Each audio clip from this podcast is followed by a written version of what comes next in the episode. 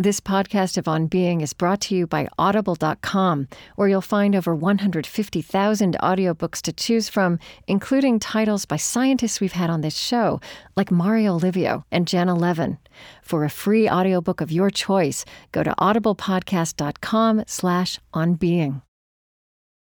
Parallel realities and the deep structure of space-time sound like science fiction, but these are matters of real scientific inquiry. Lord Martin Rees is a cosmologist and astrophysicist who spends his life contemplating such things. And I'm strangely comforted by his insistence that we ourselves, human beings, are the most complex cosmic phenomena by far. Though, Martin Rees says, we're probably not the apex of evolution. He points at philosophical frontiers and ethical frontiers that citizens and scientists, religious and non-religious, must enter together and with humility all around. If science teaches me anything, it teaches me that even simple things like an atom are fairly hard to understand. And that makes me sceptical of anyone who claims to have the last word or complete understanding of any deep aspect of reality. I'm Krista Tippett, and this is On Being. Martin Rees holds the honorary title of Astronomer Royal.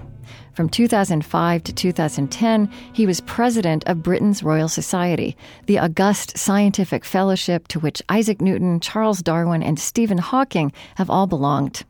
And he drew criticism from some scientists and atheists when he accepted the 2011 Templeton Prize. Full disclosure, this program receives John Templeton Foundation funding for some of our shows on science and religion. The Templeton Prize honors an exceptional contribution to affirming life's spiritual dimension. Interestingly, though, Martin Rees is atheist. And as I learned when I sat down to talk with him in 2011, he has little interest in science-religion battles or science-religion dialogue per se. He's much happier reflecting on unexpected discoveries in his lifetime and bringing these into relief as a subject for common life. So tell me when and how cosmology captured your imagination. Can you trace that? Well, it didn't happen early. I decided I wanted to do some kind of science. And by a series of lucky accidents, actually, I ended up doing astronomy and cosmology. There were lucky accidents in two respects. First, I was fortunate to get a very charismatic advisor. And the second reason I was lucky was that this was way back in the mid-1960s. And that was the time when the subject was just opening up. The first good evidence that there was a Big Bang was coming online, the first evidence for black holes, etc. So it was a very good time to be entering a subject, because when the subject's new, the experience of the old guys is at a heavy discount, as it were, and it's easy for a young person who's committed to make an impact fairly quickly. And, you know, one of the ways you talk about one of the focus of your scientific passion, one of the things that occupies you is this deep structure of space and time, which is wonderfully intriguing language. And that's also what you mean by the deep structure of space and time is something even that amidst those great developments of the 1960s, no one had any idea, right, of many aspects of this.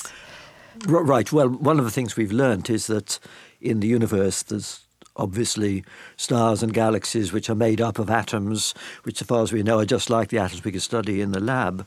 But there's also some stuff out there which is very important because it exerts a strong gravitational force, which is a kind of particle which we don't know about and haven't yet discovered here on Earth. So the nature of the so-called dark matter is a big issue for physics and for astronomy at the moment. But there's also another rather deeper mystery, which is related to the nature of space itself. There's evidence which has come about in the last 10 years or so that even empty space, when you take away all the dark matter and all the atoms, still exerts a kind of force. It exerts a sort of push or tension on everything. And this therefore means that even empty space has a kind of structure.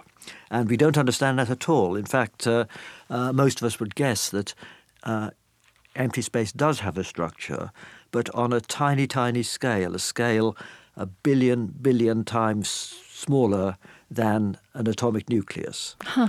And we would have to understand space on that tiny scale to understand its structure.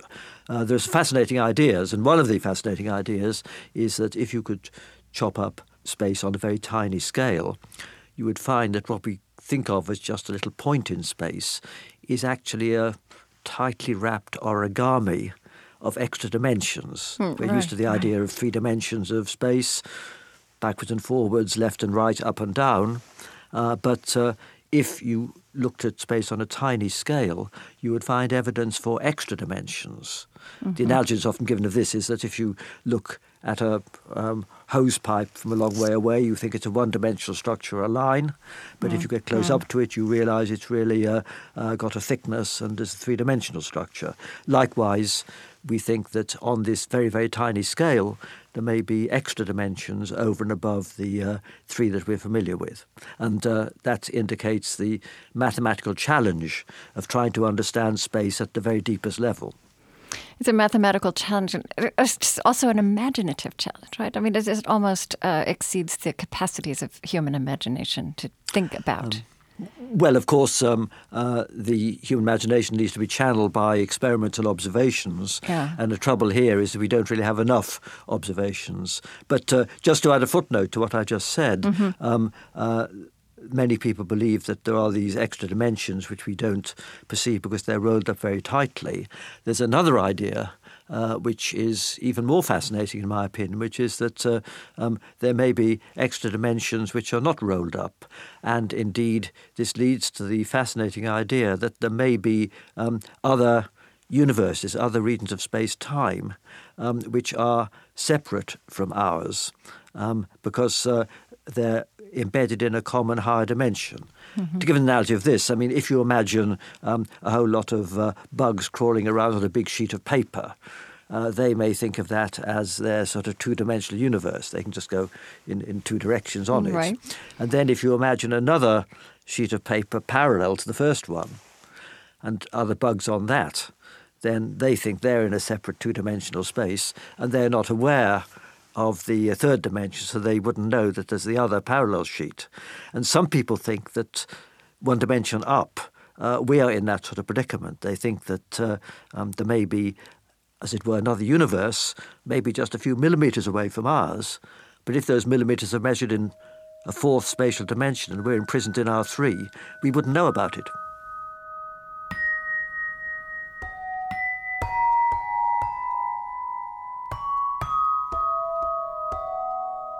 I'm Krista Tippett, and this is On Being. Today, cosmic origami and what we don't know with astrophysicist Martin Rees.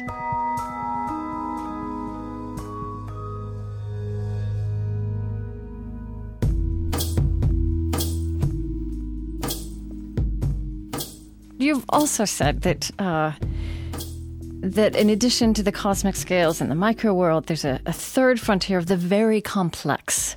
And you include, very interestingly, human beings in that on that frontier of the very complex, the most complex entities we know of. Well, indeed, I think even a small insect is much more complicated than a star, because a star is a huge ball of gas and it's crushed by gravity and is so hot that all chemicals are broken down into their atomic constituents. There's no complex structure, whereas even the smallest insect has a layer upon layer of structure, proteins, cells, and all the rest of it. And so the smallest living thing is indeed more complicated than a star. And also, to go back to your point, everything about humans is very complicated. In fact, it may seem ironic that I can talk with some confidence about a galaxy 1 billion light years away and what it's made of, whereas, and I would hope that I can give you evidence so you take what I say seriously. On the other hand, you're very foolish if you take seriously what anyone tells you about diet or childcare, because they change their opinions, as you know, every year. It's not that the people working in those fields are less competent. It's that anything to do with humans and their behaviour and their environment is far more complicated than the cosmos or the microworld. I want to ask you about something that you said. I want to understand this better. You've said that if Newton and Einstein are icons of unification, Darwin is the icon of this complexity that we're discussing. You've also said that the Darwinian pace of evolution and extinction is speeding up. What do you mean by that, and how do you measure that? I've never heard anyone say that. Well, of course, we know that humans have evolved by a Darwinian process of natural selection over a time of nearly 4 billion years since the Earth was young. But one important thing which we learn from astronomy is that the time lying ahead is at least as long as the time that's elapsed up till now. The sun is less than halfway through its life. The Earth has billions of years ahead of it, and the universe may go on forever. And I think this is very important to everyone, because this makes me very skeptical about any claim that humans are, in any sense, the culmination of evolution. Mm-hmm. We are, of course, the most complex organism that has evolved. But since the time lying ahead is just as long, then post-human evolution here on Earth and far beyond could be far more complex and wonderful than the biosphere we have here and of which we are a part. Hmm. But the other point which strengthens this claim that we are not the culmination is that any future evolution of humans is not going to be determined by natural selection on the very slow time scale that led to our own emergence from the common ancestor of us and the apes. Now, how do we know that? Well, because it's going to be driven by technology, and we know that we are speeding it up. We are speeding it up, and so any changes to humans will come about as a result of applications of genetics or cyborg technology, man-machine symbiosis and things like that. And this can happen on the timescale of technological advance, which is far, far shorter. Right. It's interesting to think about that because, one of the things I've discussed with other scientists and also people who know Darwin is that one of the things that's hard about the theory of evolution for people to grasp is simply to think in terms of that magnitude of time, right? That the glacial pace defies our ability to accept these ideas. But then we're all living in this moment where, as you say, the pace of technology is not really faster, it's dizzying. Yes, absolutely. I mean, it's nice to imagine, supposing that some aliens have been watching us for billions of years, what would they have seen? They'd have seen very gradual changes as ice ages came and went and as species evolved and the vegetation changed. But then suddenly, a few hundred years ago, they'd have detected much more rapid changes due to the impact of humans on the environment. Mm. And then they'd have detected radio waves coming from the Earth, the integrated effect of TVs and radars and all the rest of it. They'd have detected an anomalous sudden rise in carbon dioxide in the atmosphere because of human activities.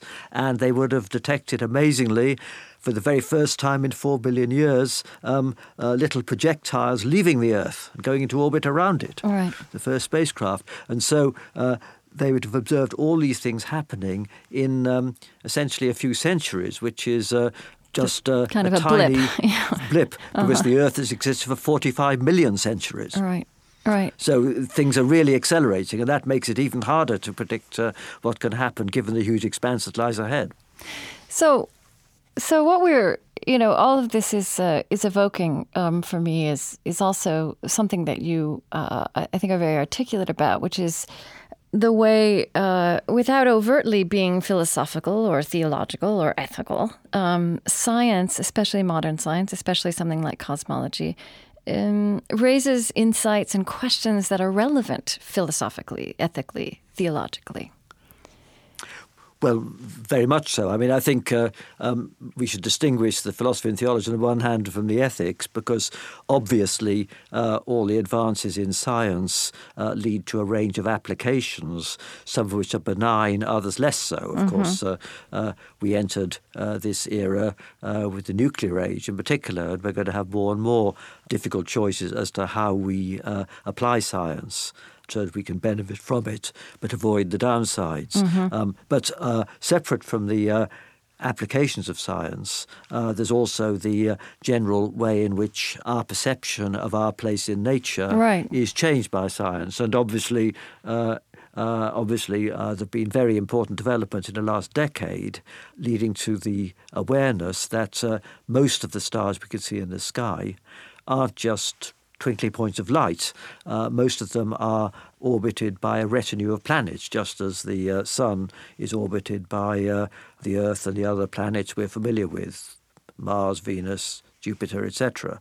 And this, of course, makes the night sky much more interesting, but also opens up the question of whether on any of these other planets life got started as it did here on Earth, and whether, having got started, it evolved in any places to complex life of a kind that we could recognize as intelligent. I mean, this is, of course, a staple of science fiction, but these are issues which are now an important part of science.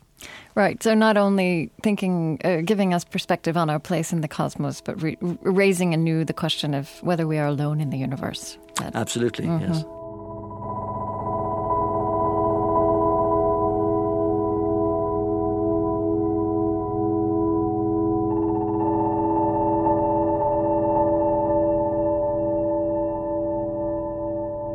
You've also made some pretty dramatic statements that you think mankind has a 50-50 chance of surviving the century. Some said this is the scientific version of apocalyptic reasoning. Tell me what you mean by that. Well, I didn't quite say anything as scary as that. You didn't. All right. That's what was reported. I said a 50% chance of a severe setback to civilization. Okay. All right. I don't think we wipe ourselves out. I mean, that's very unlikely. But I did say in a book a few years ago, which was called Our Final Century in Britain and Our Final Hour in America, that we like things to happen more. Yes, it does. Our sense of time and history. That says something about the difference in the time spans that Brits and Americans think on, perhaps. Yeah. But what I did say was that there were severe threats, and I did think it was only a 50-50 chance that we would get to the century having avoided them all. And, of course, one threat which we've been under for the last 50 years is of a nuclear catastrophe. But another concern I have is that I think the world's becoming less governable because individuals are far more empowered than they were in the past by technology. The kind of people who now design computer viruses may one day be able to design real viruses. And in our interconnected world, even computer viruses can be more and more dangerous. And so I'm worried that a few weirdos or disaffected extremists can do far more damage in the future than they've been able to up till now because they are more empowered. Right. So, you know, I've thought a lot about a statement that Einstein made in the early 20th century as he, you know, to his great dismay, watched chemists and physicists create weapons of mass destruction. And he said that science in his generation was, he likened it to a razor blade in the hands of a 3-year-old. And, you know, we can look back on this moment of splitting the atom, and we can see that that had incredible destructive potential. I mean, it still does. Also incredible healing and life-giving potential. It occurs to me that and I wonder what you think about this moment in time where we're living through some of these choices and possibilities, as you say, like with climate. There's a great kind of awareness of the double-edged sword of these things as they're unfolding in real time. I think what you're also saying, though, is that this doesn't just need to be a moment of scientists taking seriously the implications of their work, but that citizens, that everyone has a stake in this and also has some power over technology that previously was not so dispersed. Yes, absolutely. Of course, Einstein's statement is even more relevant today. And I quote another one. I mean, H.G. Wells said that this century would be a race between education and catastrophe. Huh. And we've got to make sure that education wins. And indeed, the stakes are higher than ever before. I mean, I think we shouldn't be too gloomy because despite the risks and the threats that have hung over us for the last 50 years. Let's not forget the benefits of the communication revolution and, of course, of improved health for most of the world's people. But, of course, even now we can see a big gap between what actually happens and what could happen, because we know that the world's bottom billion living on less than $1 or $1.50 a day and without access to clean water, etc., could easily have their predicament alleviated if the will were there. You know, in your Rees lectures, you give some, in addition to these issues that you just named, these huge issues of poverty. I mean, you named some very practical questions that our scientific advances are raising.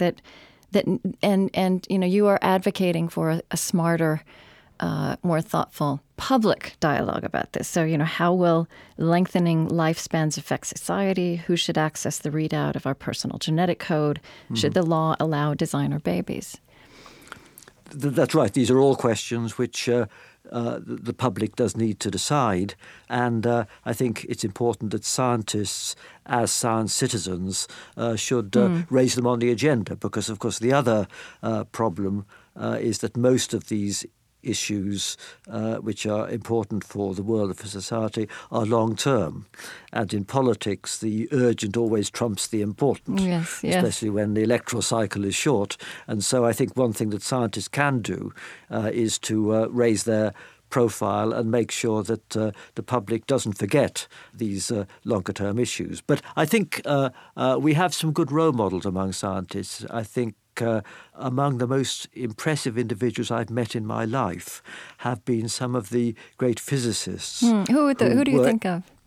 Well, I mean, I'd mentioned two who I was privileged to know. One was Hans Bethe, who was a great physicist who died a few years ago at the age of 98. And he was someone who did great work in nuclear physics. Back in the 1930s, he was head of a theoretical division at Los Alamos during the World War II, the development of the first atomic bomb.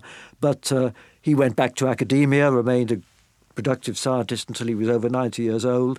But at the same time, he was engaged in politics. He felt it was his obligation to help to control the power he had helped unleash, namely the power of the nucleus. And he devoted his energies throughout his long life to this aim, as did also Joseph Rotblat, another scientist who I was privileged to know based in England. They, I think, set a wonderful example of citizen scientists. Of course, they didn't have immense success. I mean, I think they are having success because it's now accepted that we should aim to cut down the number of nuclear weapons, if possible, to zero. In fact, even President Obama in his speech in Prague last year said that. Mm-hmm. That is now a mainstream idea.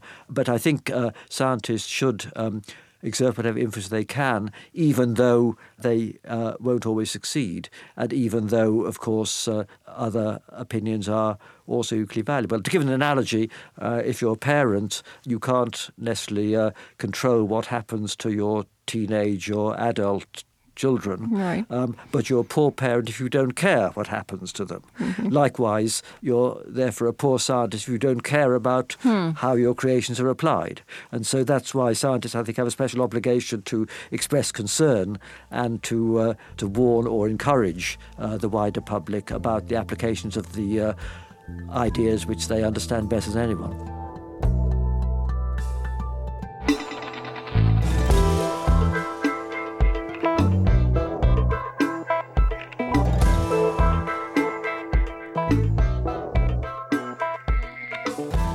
You can listen again and share this conversation with astrophysicist Martin Rees through our website, onbeing.org. There you'll also find Martin Rees's Rees lectures. They give a sweeping view of the past half-century of scientific advance. They're also compelling reading and listening for non-scientists. Again, that's onbeing.org.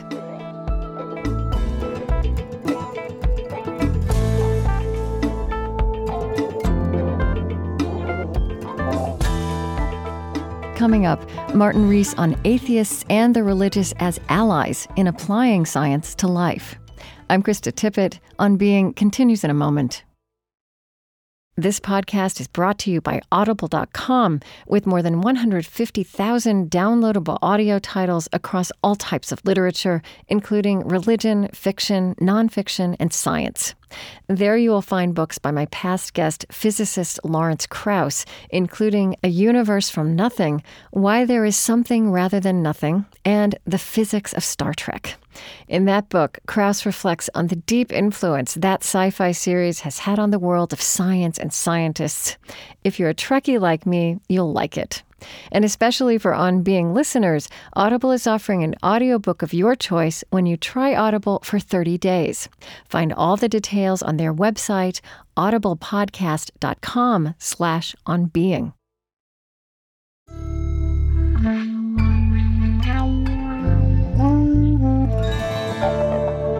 I'm Krista Tippett, and this is On Being.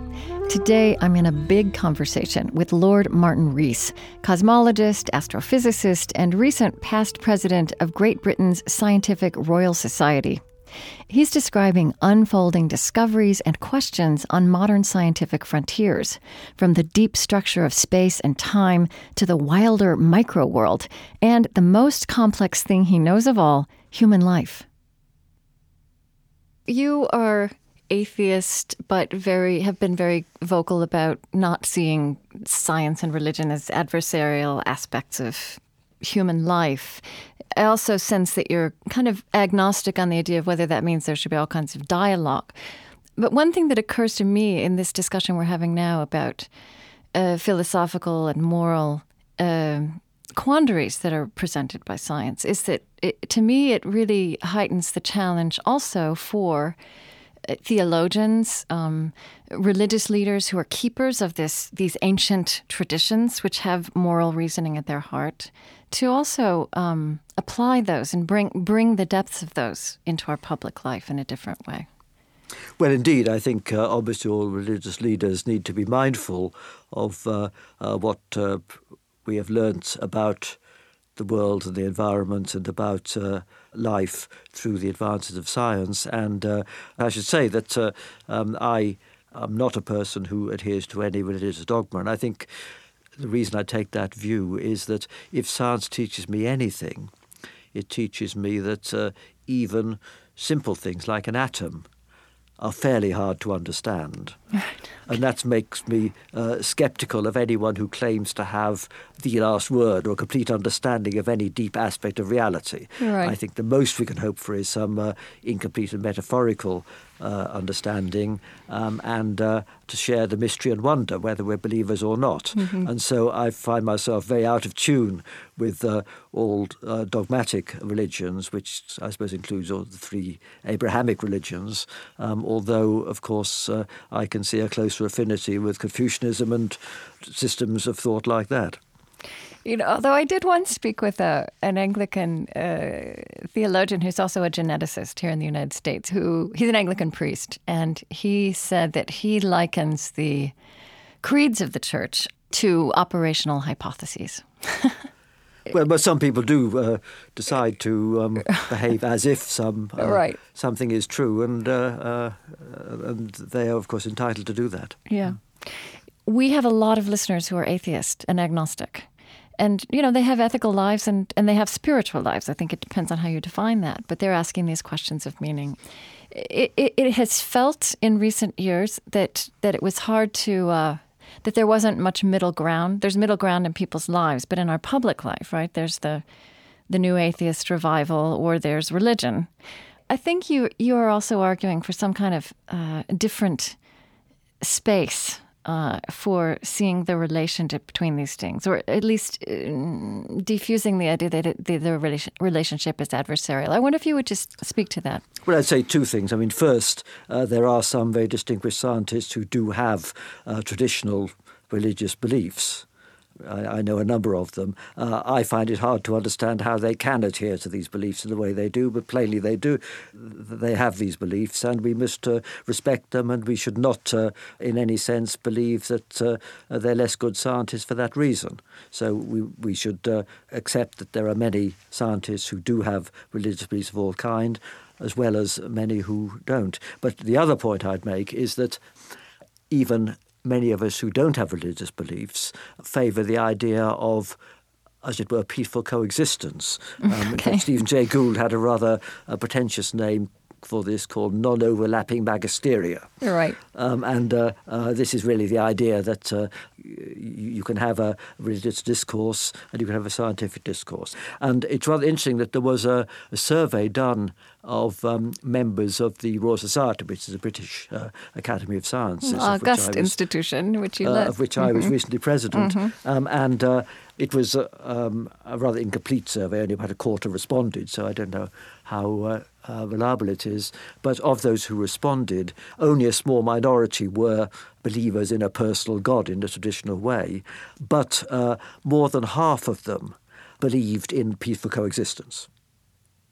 So, in other words, the sort of strident view that one should be hostile to religion, a strident view which is espoused by a few high-profile scientists, is one which they, of course, deeply share. But they should not regard that as being typical of non-believing scientists. Many non-believing scientists, like myself, do not wish to attack and deride religion in the same way. And indeed, one of my disagreements with these people is that I regard fundamentalism, both Christian and Islamic and New Age, as being a real danger to the world, and I therefore think we need all the allies we can muster against it. And I would see the mainstream religions, the religions that have no problem whatever with science, as being our allies.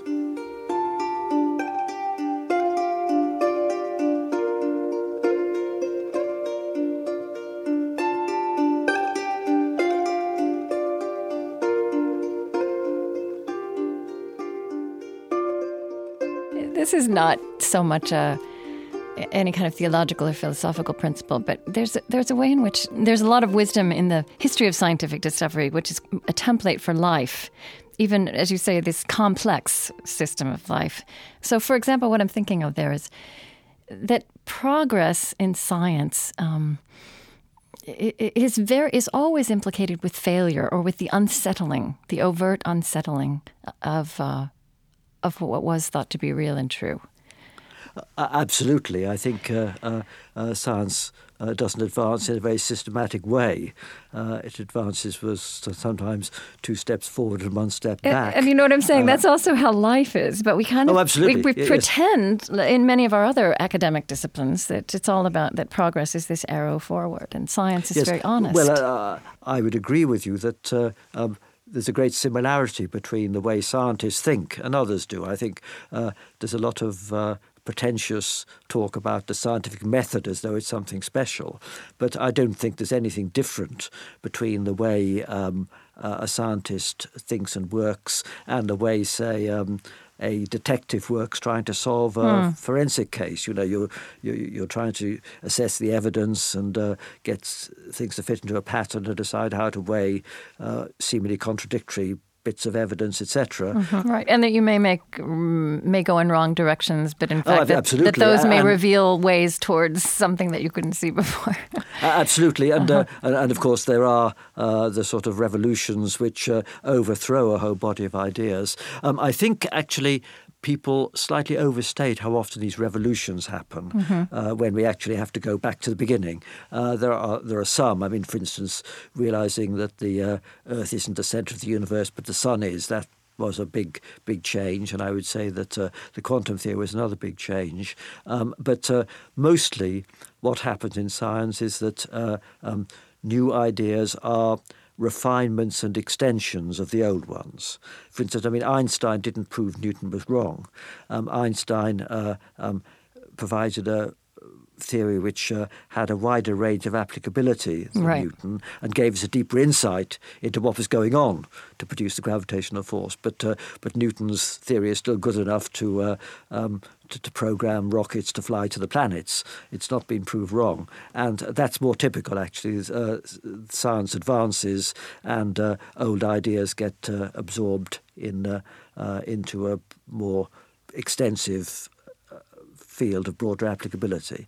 And that, incidentally, is a good hope for science. People sometimes worry about science getting so complicated that it'll grind to a halt because there's too much to learn.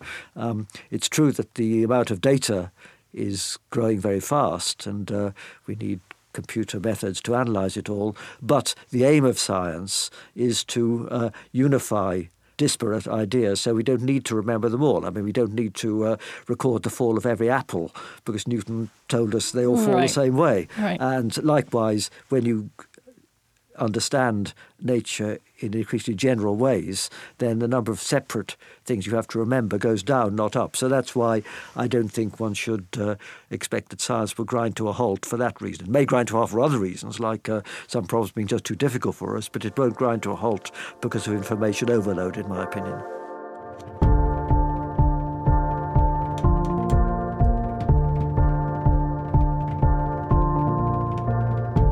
I'm Krista Tippett, and this is On Being. Today, with astrophysicist Martin Rees.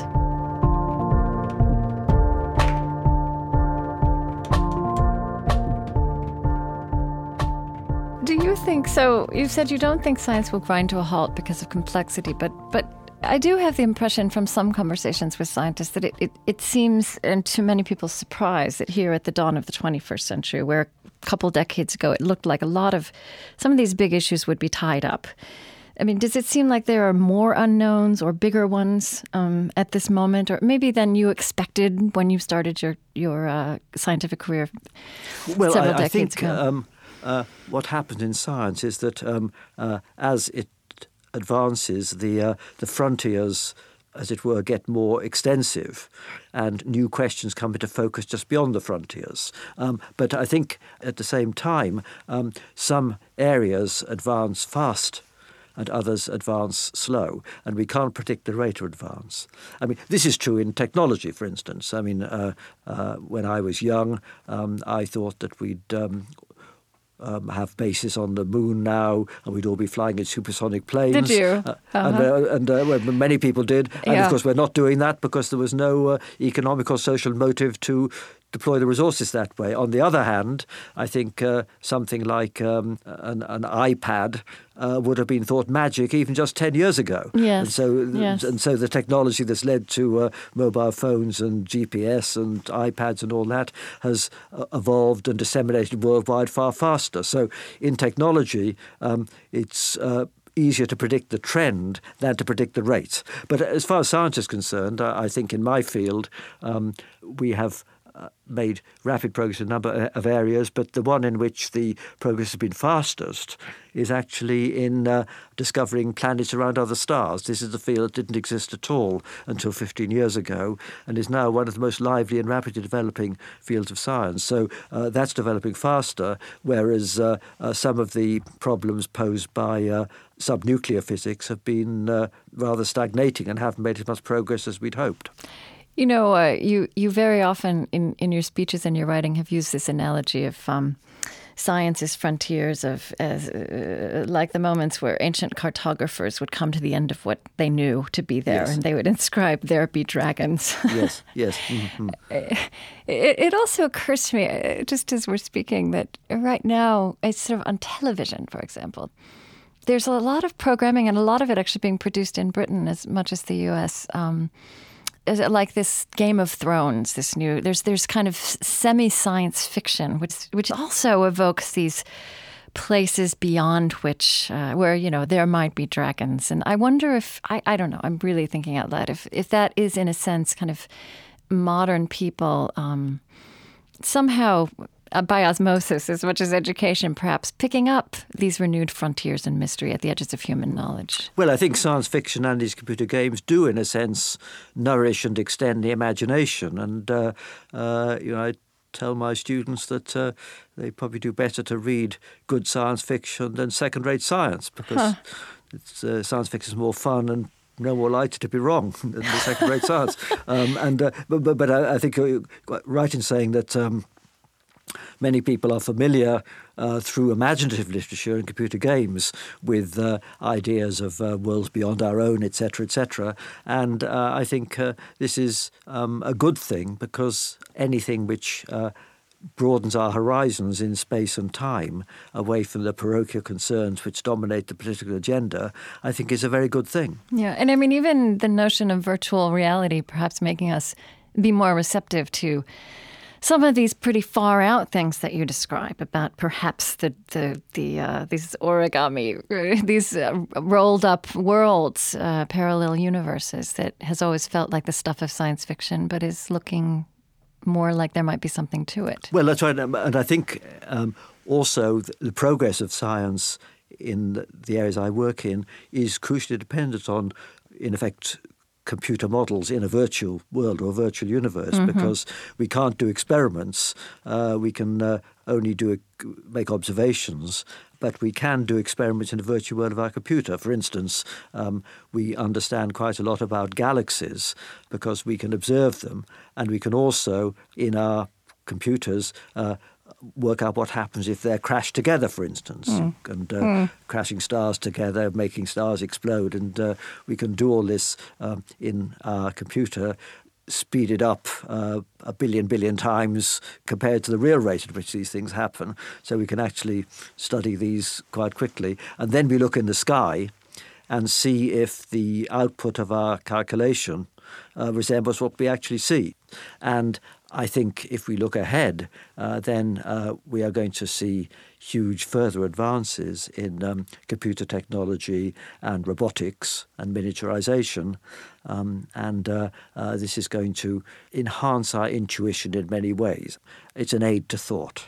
Mm-hmm. And so I think one of the reasons I'm optimistic about us continuing to develop a deeper understanding of the natural world is that we'll be aided not just by obviously more precise and elaborate instruments, but by these interfaces between our own brain and some silicon brain, as it were, which are going to help us. And these interactions will become more close and more sophisticated. And I think that's going to be a fairly rapid change if we just think of how much there's been development just in the last 10 years.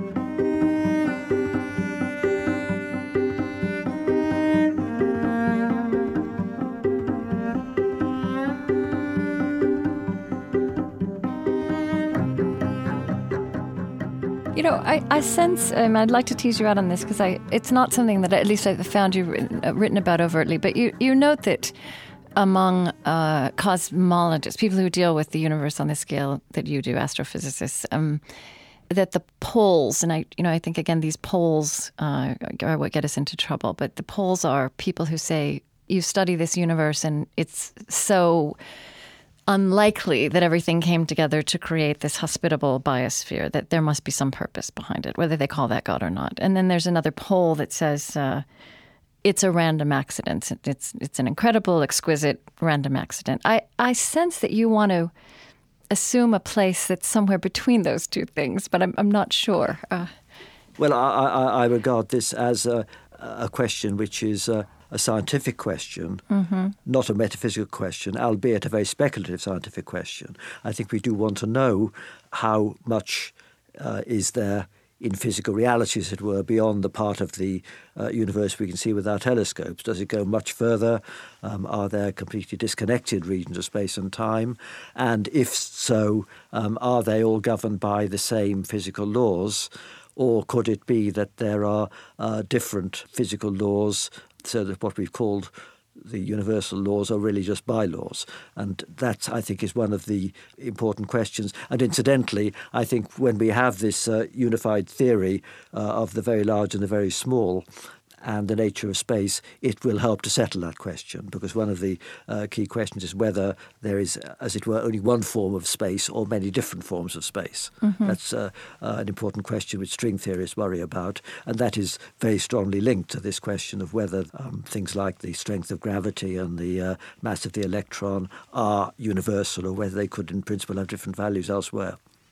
And do you rule out the possibility of, or if this unfolded in this way, would it for you rule out the possibility of purpose or of a I don't know, creative intelligence, or was Einstein mind behind the universe? Well, I mean, I think to be honest, I just don't understand what could be meant by purpose. I think if there was a purpose, I wouldn't expect human brains to be able to understand it. I think it is clear that humans are just a stage in the emergence of amazing complexity in the universe. And I just think it's far too anthropomorphic to actually use the word purpose. Okay. I mean, I think it seems to me that we are part of this world, many aspects of which are mysterious. Perhaps the most mysterious is that we exist and are conscious and able to wonder about how we came to be here. But I regard the rest as a mystery, and perhaps it'll have to await the evolution of some species more advanced than humans to make more sense of it. So it is just a mystery to me. You just mentioned consciousness, which is part of what makes us think about something like God or want to understand the nature of stars. Just curious, I see that as one of these huge frontiers of our time. How do you, as an astrophysicist, a cosmologist, observe that development and think about its possibilities? Does it inform what you do and how you make sense of it all? Well, again, I think the brain is the most complicated thing we know about in the universe, and we are just beginning to understand it. And there are lots of ideas, of course, but that is, in my view, the sort of Everest problem, as it were, the highest summit in studying the complexities of our world, and how far we will get in solving that, I don't know. But there are many mysteries still, obviously. But again, the point I want to emphasize is that we should not be surprised that there are many mysteries, because we are just beginning and the world is very complicated, and our brains may not be up to solving all of them. I love this story you told about, and I think this is how something can be gained in popular translation that then can be valuable to scientists. You told a story about Robert Wilson at Bell Labs detecting weak microwaves that are a relic of the Big Bang, but that he didn't appreciate the full import of what he'd done until he read a journalist's description of what he had detected as the afterglow of creation.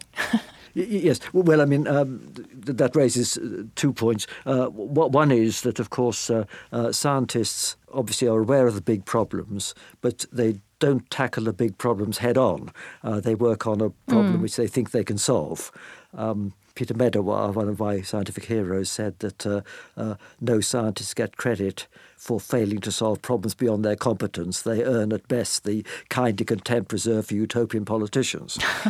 So scientists tend to work on a sort of bite-sized, small problem. But the occupational risk then is that they forget that their small problem is worthwhile only because it's helping to illuminate the big picture. And I thought that anecdote about Robert Wilson was rather nice, because he made one of the greatest discoveries of the century. But the way he did it was by tinkering with the antennae of a radio dish and making sure he'd got rid of all the background, etc. He was doing detailed technical things, and he was so focused, obviously, on doing that because that was his expertise, that it didn't really sink in what a great discovery he'd made. And so that's why I think it is important for scientists to engage with the public, because if you talk to a general audience, then the questions they ask are, of course, the big questions. They don't care about these tiny technical details. And if we talk to the public, they remind us that the big questions are important, and also they remind us that most of those big questions haven't yet been solved.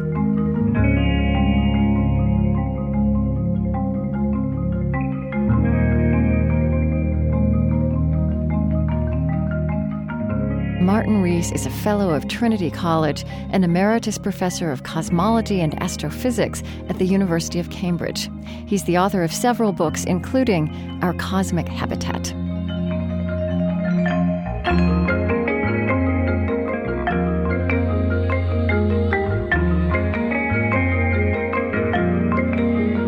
To listen again or share this show with Martin Rees, go to our website, onbeing.org. On Facebook, we are at facebook.com/onbeing. On Twitter, you can follow our show at Being Tweets. And follow everything we do through our weekly email newsletter. Subscribe by clicking the newsletter link on any page at onbeing.org.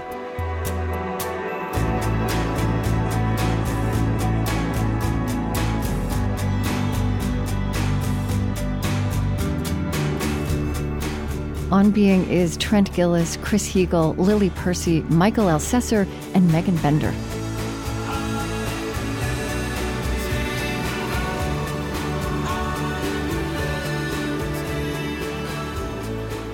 On Being is supported by the Ford Foundation, working with visionaries on the front lines of social change worldwide at fordfoundation.org, and the John Templeton Foundation. On Being is extending its reach throughout America with support from Lilly Endowment, an Indianapolis-based private foundation. On Being is distributed by American Public Media and is a Krista Tippett public production. Speaking with Martin Rees reminded me of a conversation I had early on in this show with a geneticist who's also an Anglican priest, Lyndon Eaves. It was an experience of the ongoing conversation he says he conducts all the time within himself. I would say there are plenty of times when I just need to keep religion at bay in order to do my job properly. To be a thoroughgoing scientist, I am compelled in the short term to see really good reasons for not believing the current model for reality, because that's how science proceeds. Now, it's a conversation between the past and the future with a real belief that everything we've believed in the past may turn out to be wrong. Which is really the opposite of a biblical worldview. Well, I mean, certainly if you take the sort of the conventional kind of religious approach, yes, it feels very different. But then I say, if you really look at human experience, the truth is that we're all living a life of experiment. In every aspect of our lives. I mean, you can either think of, let's say, the creeds of the great traditions, as it were, as telling you what you ought to think, or you can say they are in some sense comparable to the theories of science. They are the best distillations of where we've been, but we don't reproach reality treating those models as if they're the last word. We treat them as operational hypotheses. Geneticist and Anglican priest Lyndon Eaves, one of my favorite interviews ever. Hear more at onbeing.org.